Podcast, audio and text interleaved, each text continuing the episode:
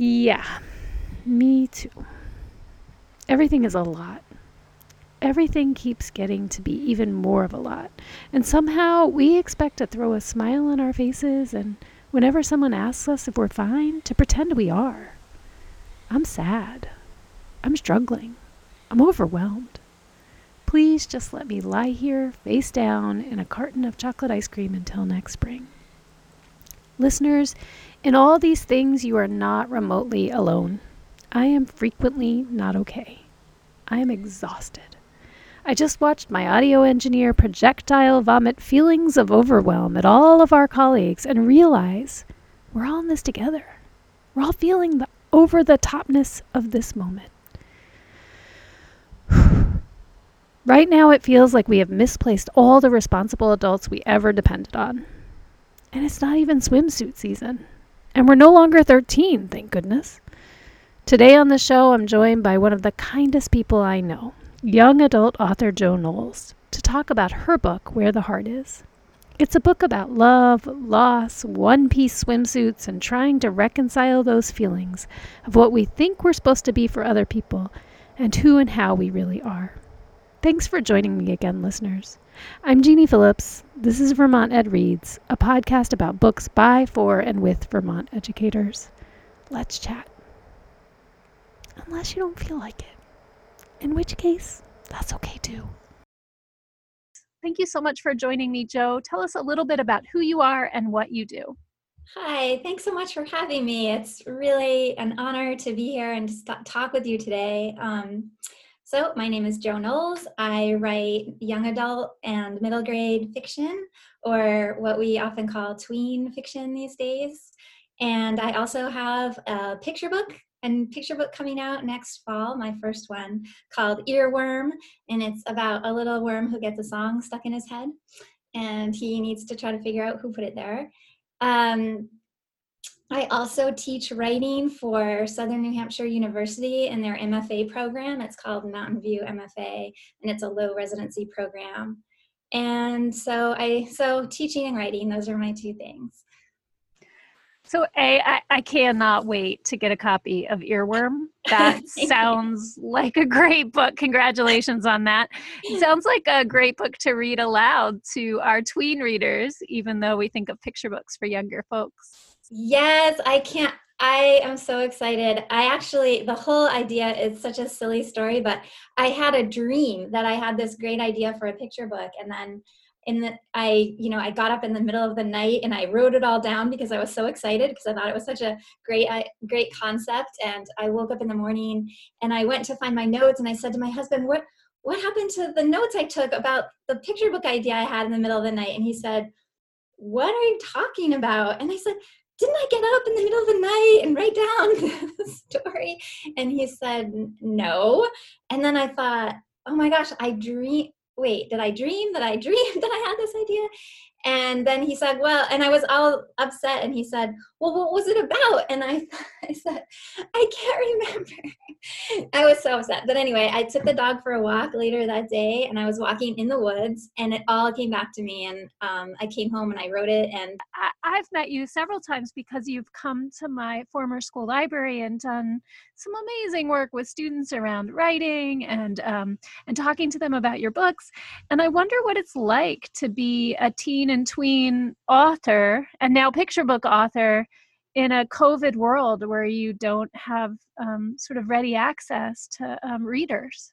Yeah. Oh, it's it's very heartbreaking. I mean, I won't. I'm not going to sugarcoat it. I one of the biggest joys about writing for kids is meeting kids and um, just being able to share not just my stories but my own personal story because I, I, I think usually when i'm doing school visits um, when i talk about my own journey to becoming a published author and getting over my own shyness and things about public speaking that's when i really feel that connection to kids. And you know sometimes afterwards there's always at least one kid who comes up and they're they're shy like me and they got brave somehow and they they will indicate some special thing about them that connect that made them feel close to me and they will often say can i give you a hug? or something like that. And for me those are the moments that i just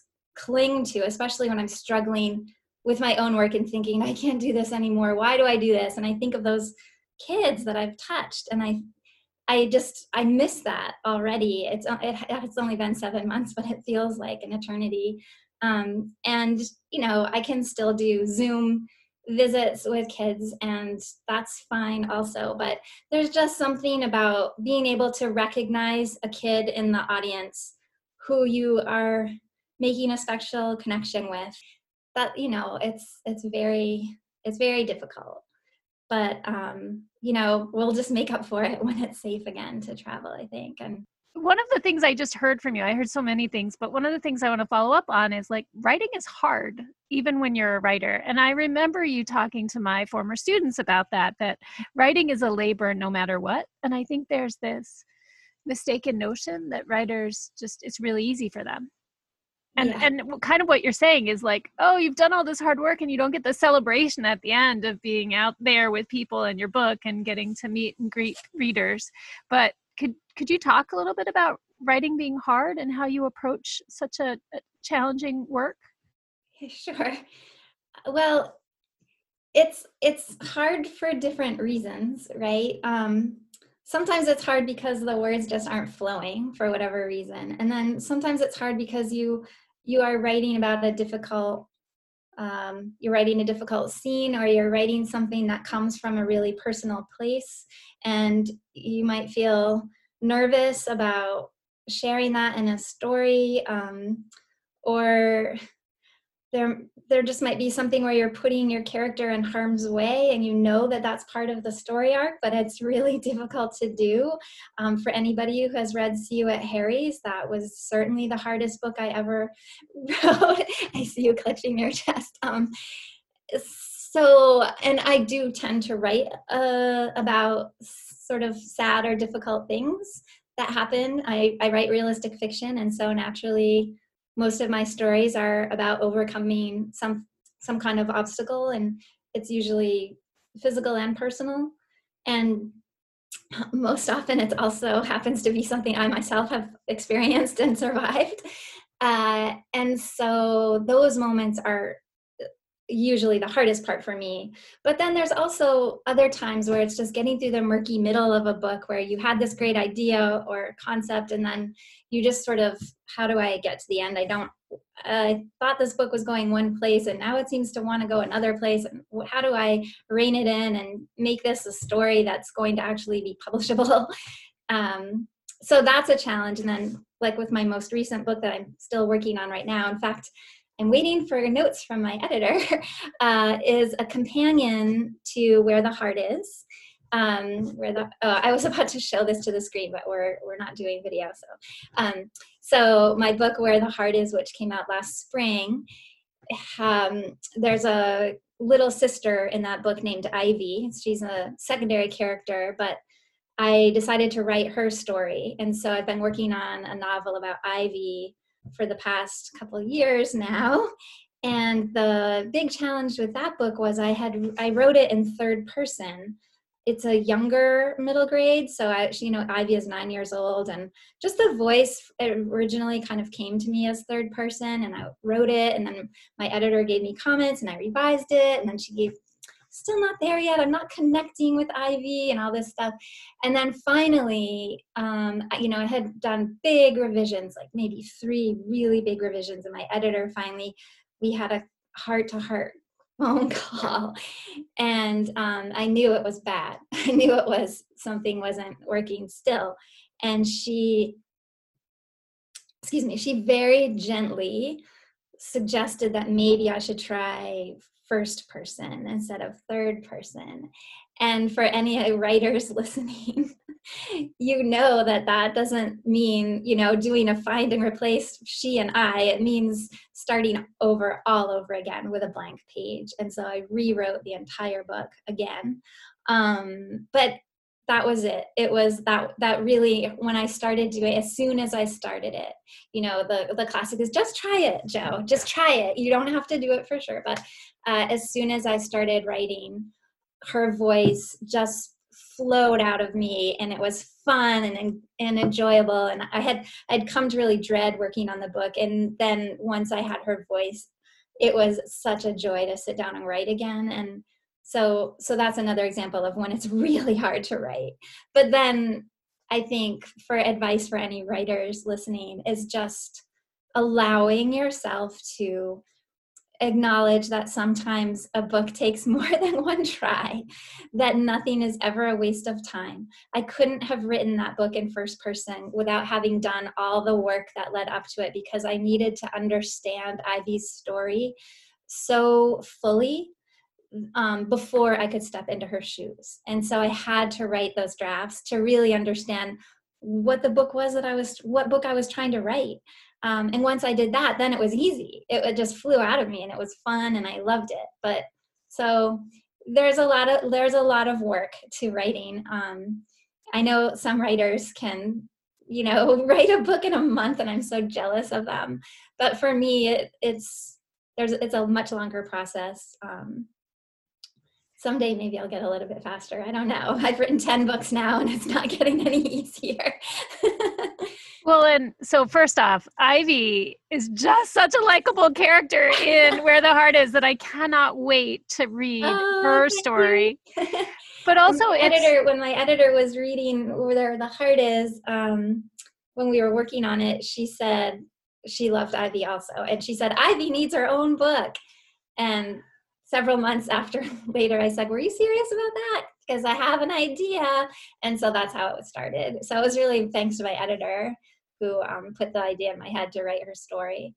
Well, she's a hoot in this book, so I'm looking forward to that one. Um, the other thing is the reason I loved having you come to Green Mountain um, all those years ago and why I kept inviting you is because having you and writers like you come and share their story of writing, I think helped kids see, not just in terms of writing, and me, helped me too see that, like, not just in terms of writing, but in terms of other things, the way to utilize feedback um, to make something better and mm-hmm. that um, the, that we think that people like writers for example are just really good at things but really it's all labor it's all effort and you always told such um, interesting stories about that effort to my students and, and brought revisions to show them and i'm, I'm thinking about this um, biography i love of E.B. White called some writer um, it mm-hmm. was uh, by um, i think it's melissa sweet yeah, right? yeah. And um, in this book, this picture book biography of E.B. White, some writer, the story of E.B. White,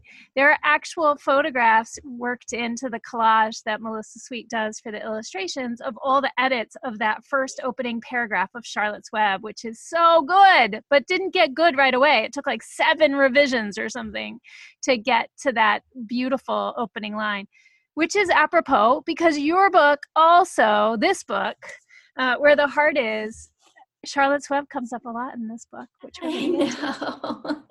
okay one more question before we get to where the heart is. Yeah. Who are you as a reader Jo Knowles? What are you reading right now? Oh um i am almost finished. I'm actually reading an adult nonfiction book which i normally i'm just constantly reading middle grade and young adult books but uh, I decided to sort of just take a little break, and I'm reading this fascinating book called The Man Who Quit Money by Mark Sundeen. He's a colleague of mine. We both teach in the MFA program at SNHU, and oh my gosh, it's just this fascinating story of a man who decided to give up money and how it's really about his life, how he came to that decision, but then also how he how he pulls it off. So let's get to where the heart is. Could you introduce us to our main character, Rachel, either through her voice, reading maybe a little bit, or just tell us about her and who she is to you? Yeah, I mean, 13, it's so hard. And there are so many expectations from your friends, from your parents, from teachers, everybody. Uh, you know, like, oh, who's her first crush gonna be? And then they tease, you know, you tease each other and all these things, but um, we don't, we just kind of make assumptions about that, right? And there are some kids who are just not ready to have those feelings yet. And I, I think sometimes they just feel like so confused or like outsiders almost because they're not part of that conversation or they don't want to be part of that conversation yet. They're not ready to be.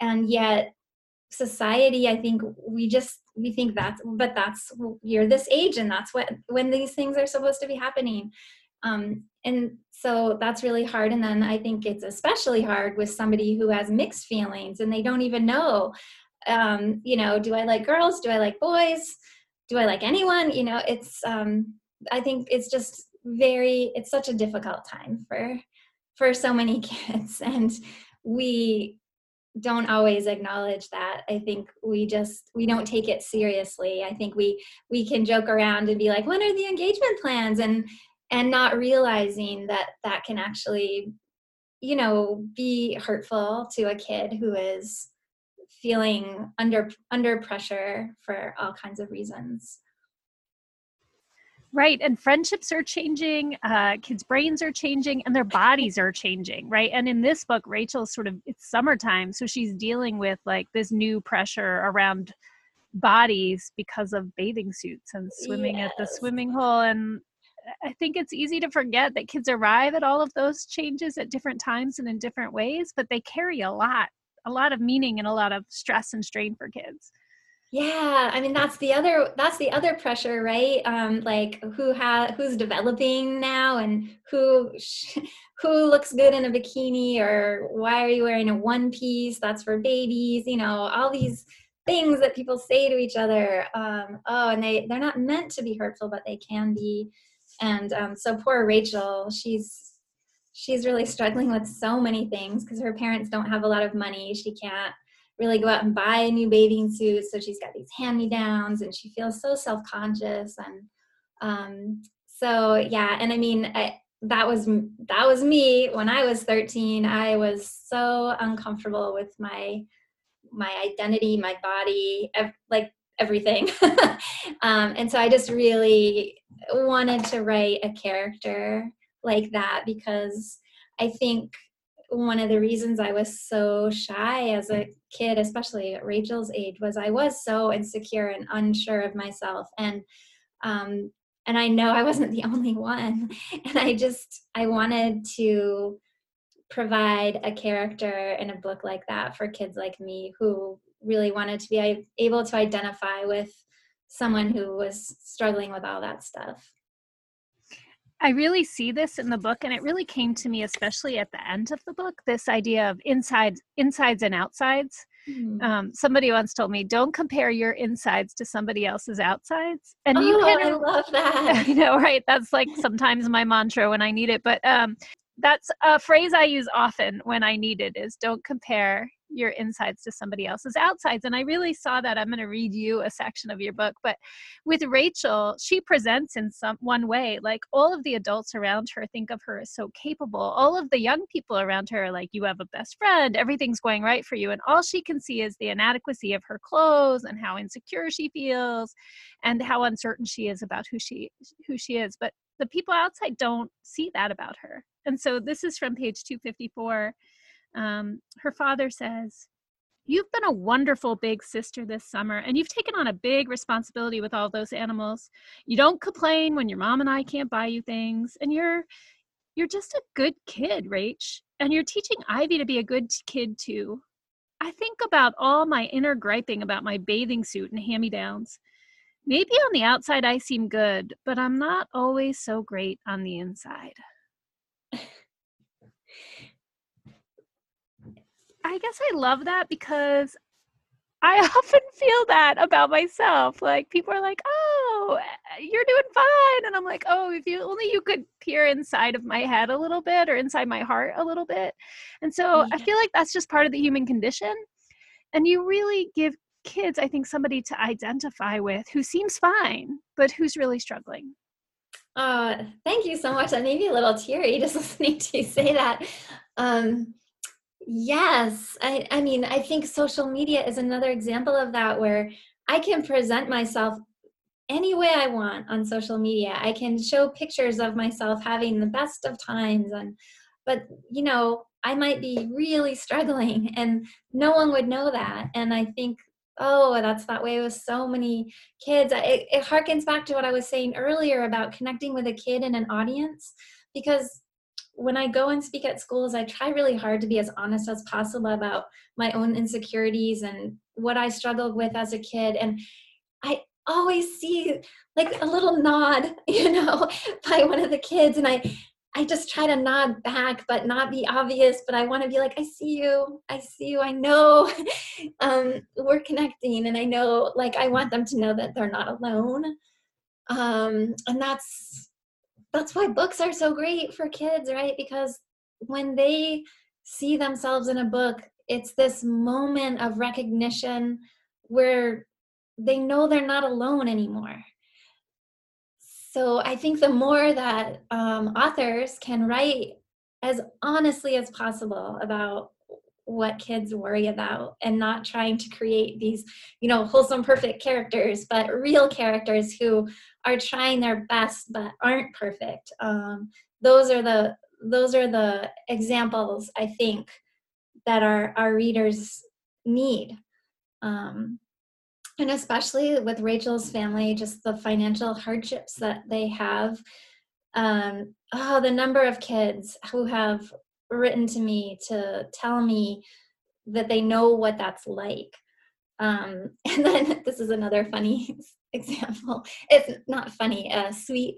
Um, I was I was telling a group of middle schoolers uh, where the idea of where the heart is came from, which is is probably the most autobiographical of all of my books. I when I was in I was older than Rachel when this happened, but my family's house was um, foreclosed on, and we had to move out of our childhood, my childhood home, my beloved home. Um, and I told the whole story of that. And afterwards, a little boy came up to me and he said, I am so sorry for the hard time you went through. May I give you a hug? and and those are the hugs i'm talking about right like that's that's the connection because then i looked to his teacher and asked is it okay if I, we give a hug and he, she said yes and while i was hugging him he said i've been down through those hard times too and it was this moment where i felt like he needed to be closer to me to tell me that secret and a hug was the way. And i mean yeah, those are that's when I know writing about the tough things in an honest way is the connection that you make right with kids is when you've done it honestly that they appreciate it.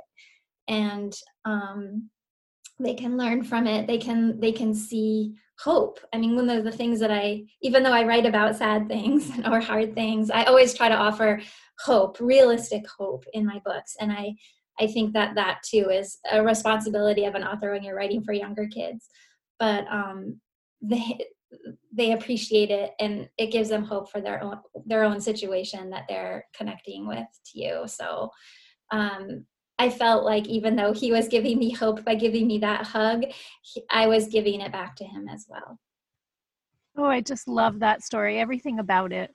Um, I, I think one of the the real opportunities of this book to be shared with kids as a read aloud or a class read is um, that it's about a family who's struggling economically, financially, um, and dealing with economic pressures and the reality of what that looks like. That the parents aren't getting along all the time, that the kids are eating makeshift meals, right, and that the struggle is real for this family. And um, I feel like that's that's a growing it, it was already a reality for many vermont families many families nationwide but it's a growing reality with the economic pr- pressures we're under right now because of covid mm-hmm. right and families out of work um, and so this book feels like a really important third thing uh, a thing we can talk about these pressures without talking about our own personal experiences necessarily which i think is really important but um, i heard from a librarian last year that um, their faculty did not want to do a class read on the benefits of being an octopus Ann Braden's book because what if it was too close to home for some kids?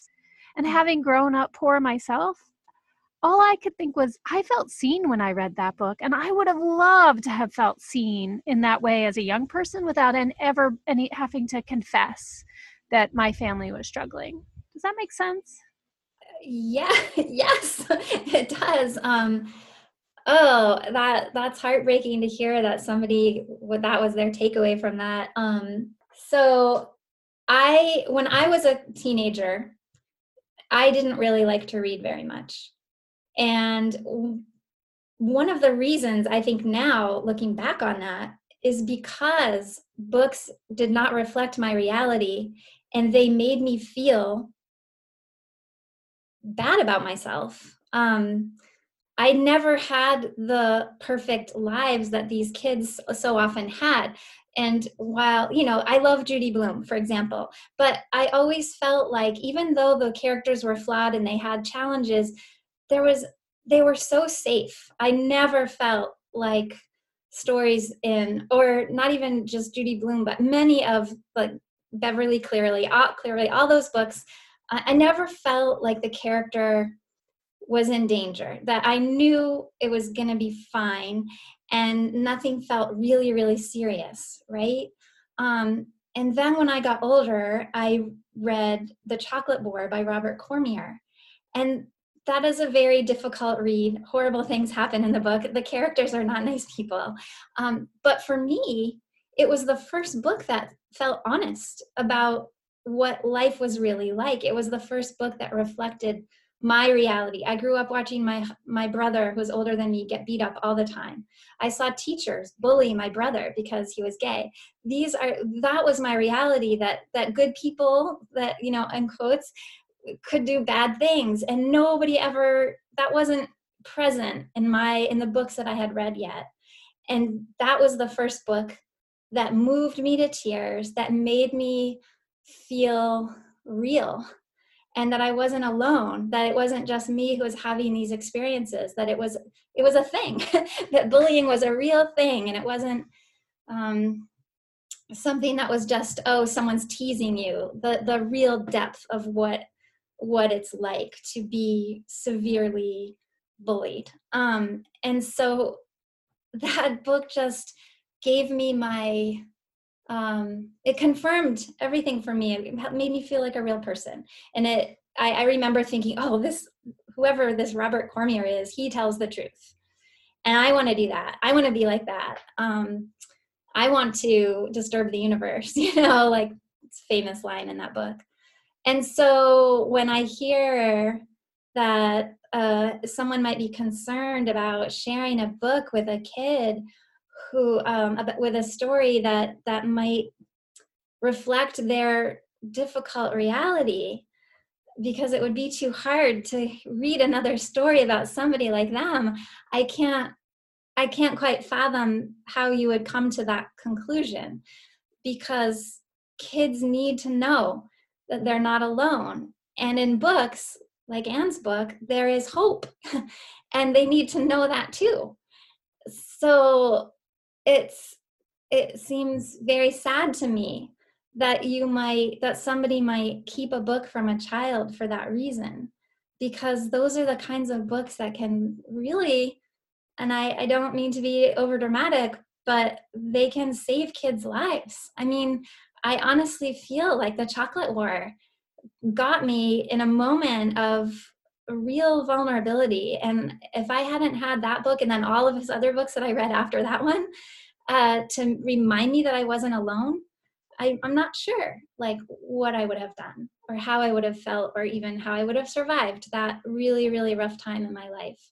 So, um, no, if anyone is listening and hesitating to share a book, um, you could ask a kid for one thing.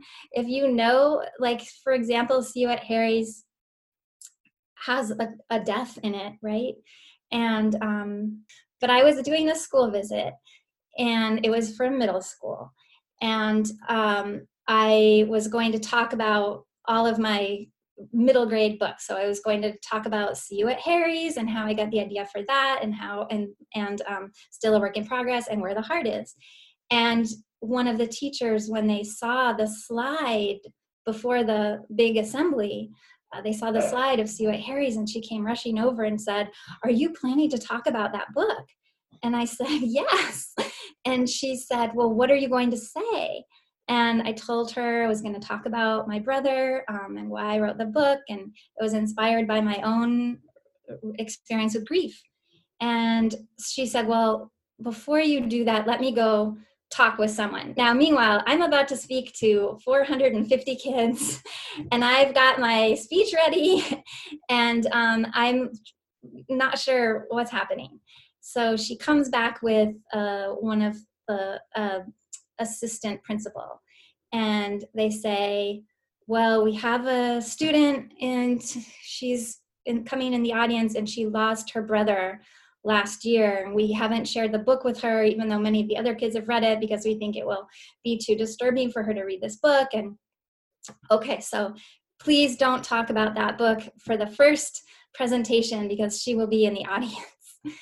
and I thought, okay, I'm trying my best to sort of figure out how do I respond to this. Um, meanwhile, there other teachers could see that there was an issue coming up and so more teachers came over and said what's going on and um, someone said well the child's name is going to be in the audience and we don't want Jo to talk about death or sibling death and we just we are afraid and so then someone luckily said let's talk to her ther- her the guidance um, person who's like the therapist or something and so they went and they talked to the therapist. Meanwhile, time is running out. I have no idea what I'm going to do for my presentation, but I'm trying to be sensitive and think, oh my gosh, I, you know. And so then the therapist, so now we've gone from teacher, vice principal, principal, therapist. Therapist says, why don't we ask her? so somebody ran down the hall, found the student, told her about my book and what I was going to talk about, and she said, "Oh, I would love to hear that what happened to her." And because it was a it was a connection. Somebody finally who had also experienced that same kind of pain was in the building and was going to talk about it. And it was it was great. It turned out to be exactly what this kid needed and what I, I share this story because I understand that the, the, the first reaction of these teachers, it wasn't censorship. It was they were trying to protect this student who had clearly gone through something that was very traumatic, and they didn't want her to be in any pain.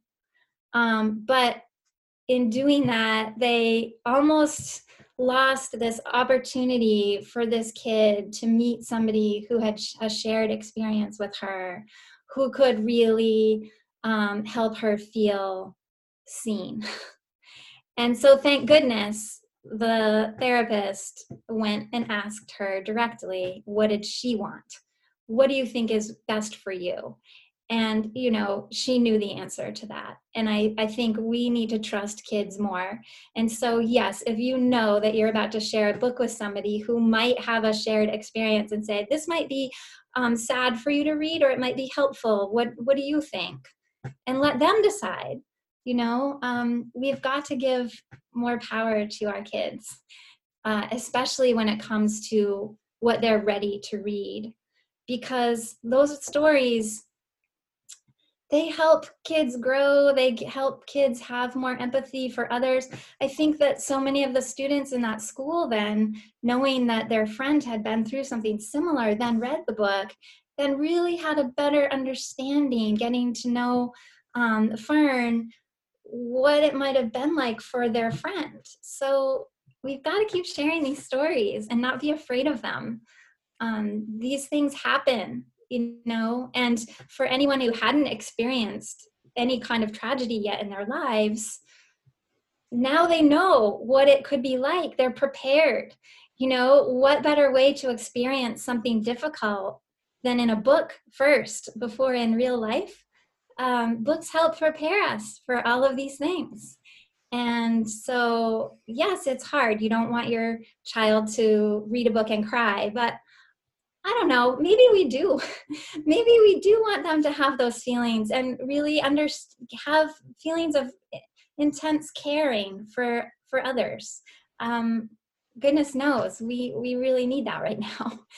So I just love that whole story and your analysis of it. It it just really rings true for me. And I think about if we don't share stories of families like Rachel's family in this book, it's also an act of erasure, right? We pretend like this doesn't happen, but we know that a a, a large percentage of our students in schools all over the country and in Vermont are facing economic hardship.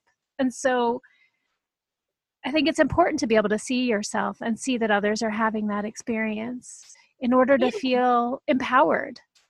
Yes, and I and and to kids who are not having that experience to understand what it's like so that the next time they might be tempted to make fun of somebody for the whatever they wear to school maybe they'll think twice about it and understand that this kid might be going through a hard time and maybe what they really need is a friend you know? Yeah well and you brought up um you brought up See You at Harry's, and I have to admit that I am a person who reads books to cry. like I, I find that cathartic experience to be um, an important part. Like a, um, my, I always think about reading as less than a less of a I think about reading aloud to my son when he was younger, any children, as less an educational experience and more a shared relational, emotional experience. Because for me, literature and books are so, the books that I read, I put down books that don't tug at my heart in some way or don't wake me up emotionally, right? Like mm-hmm. that's what's really important to me is that I, is that I'm feeling while I'm reading. And when I read See You at Harry's, I like sobbed gutturally like my, my, family thought i was hurt injured right? And um it's yeah. really like one of those books that wrenched me more than any other. So thank you for that experience. I know that sounds crazy but i was so attached to those characters. And um, one of the things i find about your books Jo is you write family so well you and so as an educator right it just seems to me we can learn a lot just from how you write families. So thank you for the oh. families oh. you share with us. Thank you. But one of the the challenges then as a reader and I imagine even more as a writer is that I found myself in this book I could probably say the same at See You at Harry's is wanting a happy ending but knowing also that I would be disappointed with a happy ending. Like I was yearning for things to work out for Rachel and her family. And I knew that if the rich neighbors across the street bailed them out or they suddenly got an inheritance, I would feel cheated. So I'm wondering how you how do you balance that? How do you handle uh how do you love these people and give them a realistic ending? Yeah. Um that's a really hard question to answer, actually. Um, I think my stories are all about, if I'm going to just sort of simplify it, they're they're about survival, surviving hard things um, together. So when you talk about family, I think things that happen when you're 10 are going to affect every member of your family and and it's it's a it's a group experience and you all have to survive it together. And so i think when i think about family and your comment about that that's probably why because it's not just rachel's journey. It this this thing that happens affects her sister and her parents and her best friend too. And so you have to sort of explore as the author you have to explore how would this affect each of these family members differently and yet how do they come together to get over this hurdle? And you know and see you at harry's for a large part of the book they don't. The mother really retreats into herself and this is a family adrift in their grief. And i think a lot of this part of that book was how they find one another again and realize that the only way that they are going to move forward is by figuring out how to come back together again and and live as a family without this one piece that that was there and now is gone.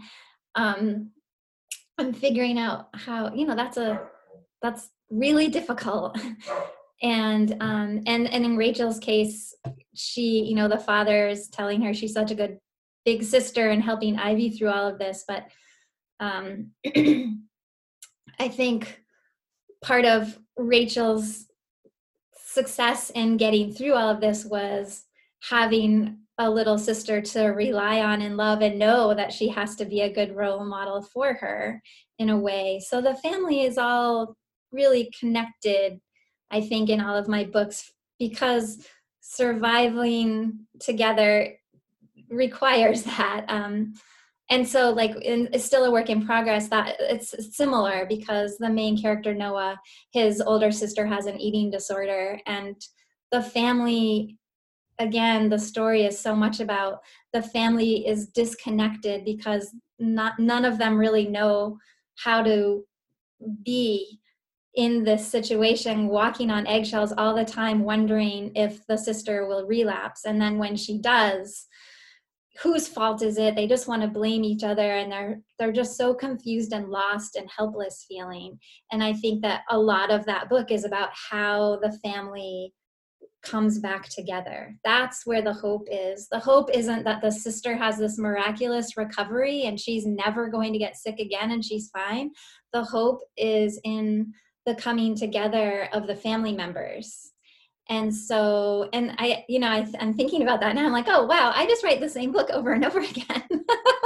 But that's really how it how it happens right? Um feeling adrift and then finding one another. That to me is the hope in those books. And i i, I think that's something that you can give readers because um, readers who are going through a difficult time to understand that it's it's each other. If you as if you have each other um, to hold on to you can you know you can get through this that sounds cliche but so often that's what we have to remember is that you have each other. Um, and you may have to live in a different house. It might not be as nice as the one you were used to but you are together and you love each other and you and you have other days are ahead that you maybe things will change again. Um, but really trying to just find love again when you're feeling very alone. I think those are some of the themes that I really try to work on, and those are things that I think um, we can all attain. Um, some may be diff- more difficult than others, but that's that is something I can provide. You know one of the things I really know, thank you for that answer. And one of the things I really notice in your writing is the way in which you write your characters, including families as a character, eh, through this strengths based pr- perspective, right? Like you're always looking for the places they're capable and strong.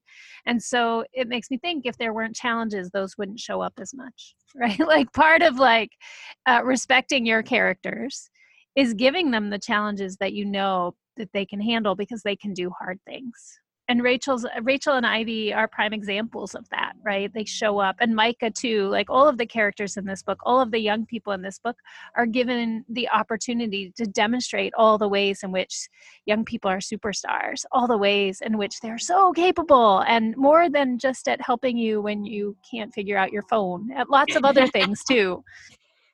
Yeah. I yeah, we got to give kids so much more credit than we do sometimes. We forget. Um, especially right now uh, when I see kids doing super creative things, they're stuck at home and they're finding ways to make the most of it in such beautiful, admirable ways. And um, and that that can that can travel beyond COVID and throughout life. Um, but we need to remember to acknowledge and celebrate those moments because sometimes they just seem so small but they're huge. And um yeah i just uh, I, any moment that you have when your kid does something cool to just be like acknowledge that they just did something really cool is huge for them. I mean or somebody I, else's kid. yeah, or somebody else's kid.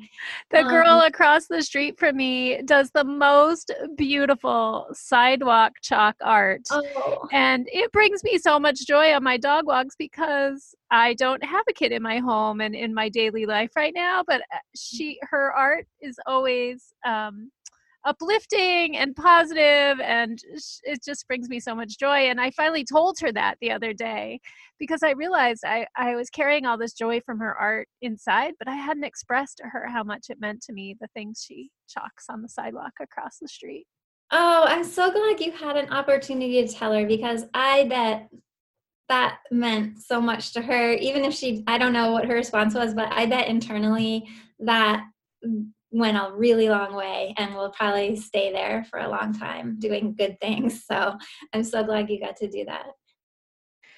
Jo, do you have any suggestions about how teachers might use this book in the classroom? Questions they might, problems they might use with students, or do you have any thoughts on that? Um, well, this is funny. I you could go to my website. There's a teacher's guide, a free teacher's guide on my website that my publisher put together. Awesome. Um, but one of the things that I really had fun doing with kids when I was visiting around was um, asking them to write some favorite childhood memories of their own or sharing some special thing about their family or like a like a family tradition of some sort that is unexpected that only their family does or something like that. But something positive something that brings them joy um like the birthday banner in this book. That seemed like a, yes, fe- a yeah, specific like family tradition. They put up a birthday banner for the birthday the the family member's birthday in the morning. Yes is that, yes is that the so, kind of thing you're thinking about? Yes so it doesn't have to be um you know something huge but some little thing that only maybe only their family does that that that they they think is special um anything like that or just even just describing um their relationship with a sibling or like the best day you ever had with your sibling. So focusing on something that's positive it doesn't have to be like that they went on some special trip. It could just be this favorite day they had reading a book together. Um, so i try to give lots of examples so that they don't feel pressured to come up with some big thing. It's the little things just like and i can pull out ideas from where the heart is that rachel and ivy share. You know what are the special things that you do for your sibling or what is something special that your sibling does for you that nobody else would appreciate except for you? You know things like that. So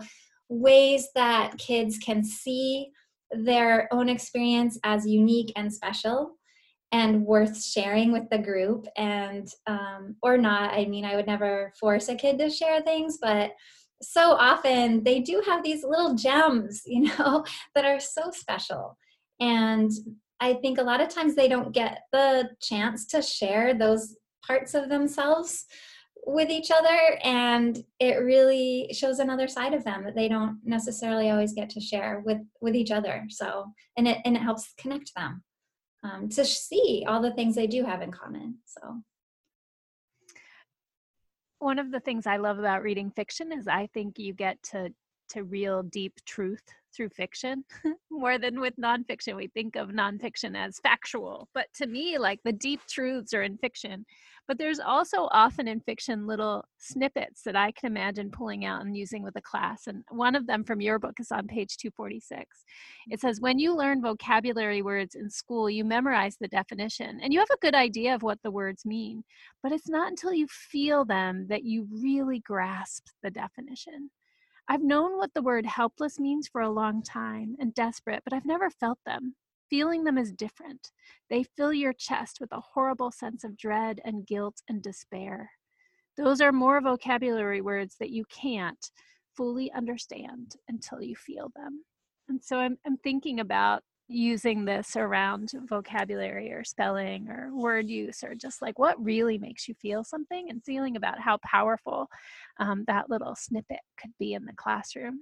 That's oh, I like that. I like that. But I will definitely put a link to your your teacher's guide to this book um, and to your website in the transcript for this episode.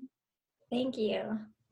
Thank you so much for taking the time to talk to us about where the heart is, for sharing your story as a as a person, as a human, and also as a writer, and for being so vulnerable, Jo. I, I there's so much strength in vulnerability, and I really appreciate that about you as a writer, and and just the way you show up uh, here and with kids to talk about your books and and um, your work. Thank you so much. Thank you so much. That's really kind and means a lot to me coming from you, Phil. Thank you very much. Anything else, Jo, you want to say before I stop the recording? Was there um, anything you wish you had said that you didn't say? Well, I just I I know that right now while kids are transitioning from Zoom to classrooms and then back to Zoom as things ebb and flow with the virus um, that you know I I hope that we can give kids the space to feel like they can just get lost in a story and that that's enough. Um, I know we always talk about how do we use a book in the classroom, but sometimes I think we just need to share these stories and let them, and let that be sometimes enough um, that we are connecting through feeling, um, going through a journey all together. So sharing books out loud, reading to each, reading to kids, no matter what age, I, I think that that is one way to feel connected at a time when we feel so disconnected. Uh, stories have always brought us together, and um, I hope that we try to hold on to that and allow space for that as we are pressured to have all of this education time. Um, stories are always teaching us so many things, and I think that's probably enough just to to experience them together. I love it. I'm all for the marketing campaign, stories as self care and community care. Perfect. I will make that t-shirt. I'm a 100% in. I when I'm stressed, I turn to fiction. um, thank you so much. Okay, I'm going to stop recording now. I'm Jeanie Phillips, and this has been an episode of Vermont Ed Reads talking about what Vermont's educators and students are reading. Thank you so much to Jo Knowles for appearing on the show and talking with me about Where the Heart Is. If you're looking for a copy of Where the Heart Is or any of Knowles' books, check with your local library. Many, many thanks to our dear audio engineer, Audrey Homan, for all the things. To find out more about Vermont Ed Reads, including past episodes, upcoming guests and reads, and a whole lot more, you can visit vtedreads.tarrantinstitute.org. Follow us on Twitter and Instagram at vtedreads. This podcast is a project of the Tarrant Institute for Innovative Education at the University of Vermont. Whew.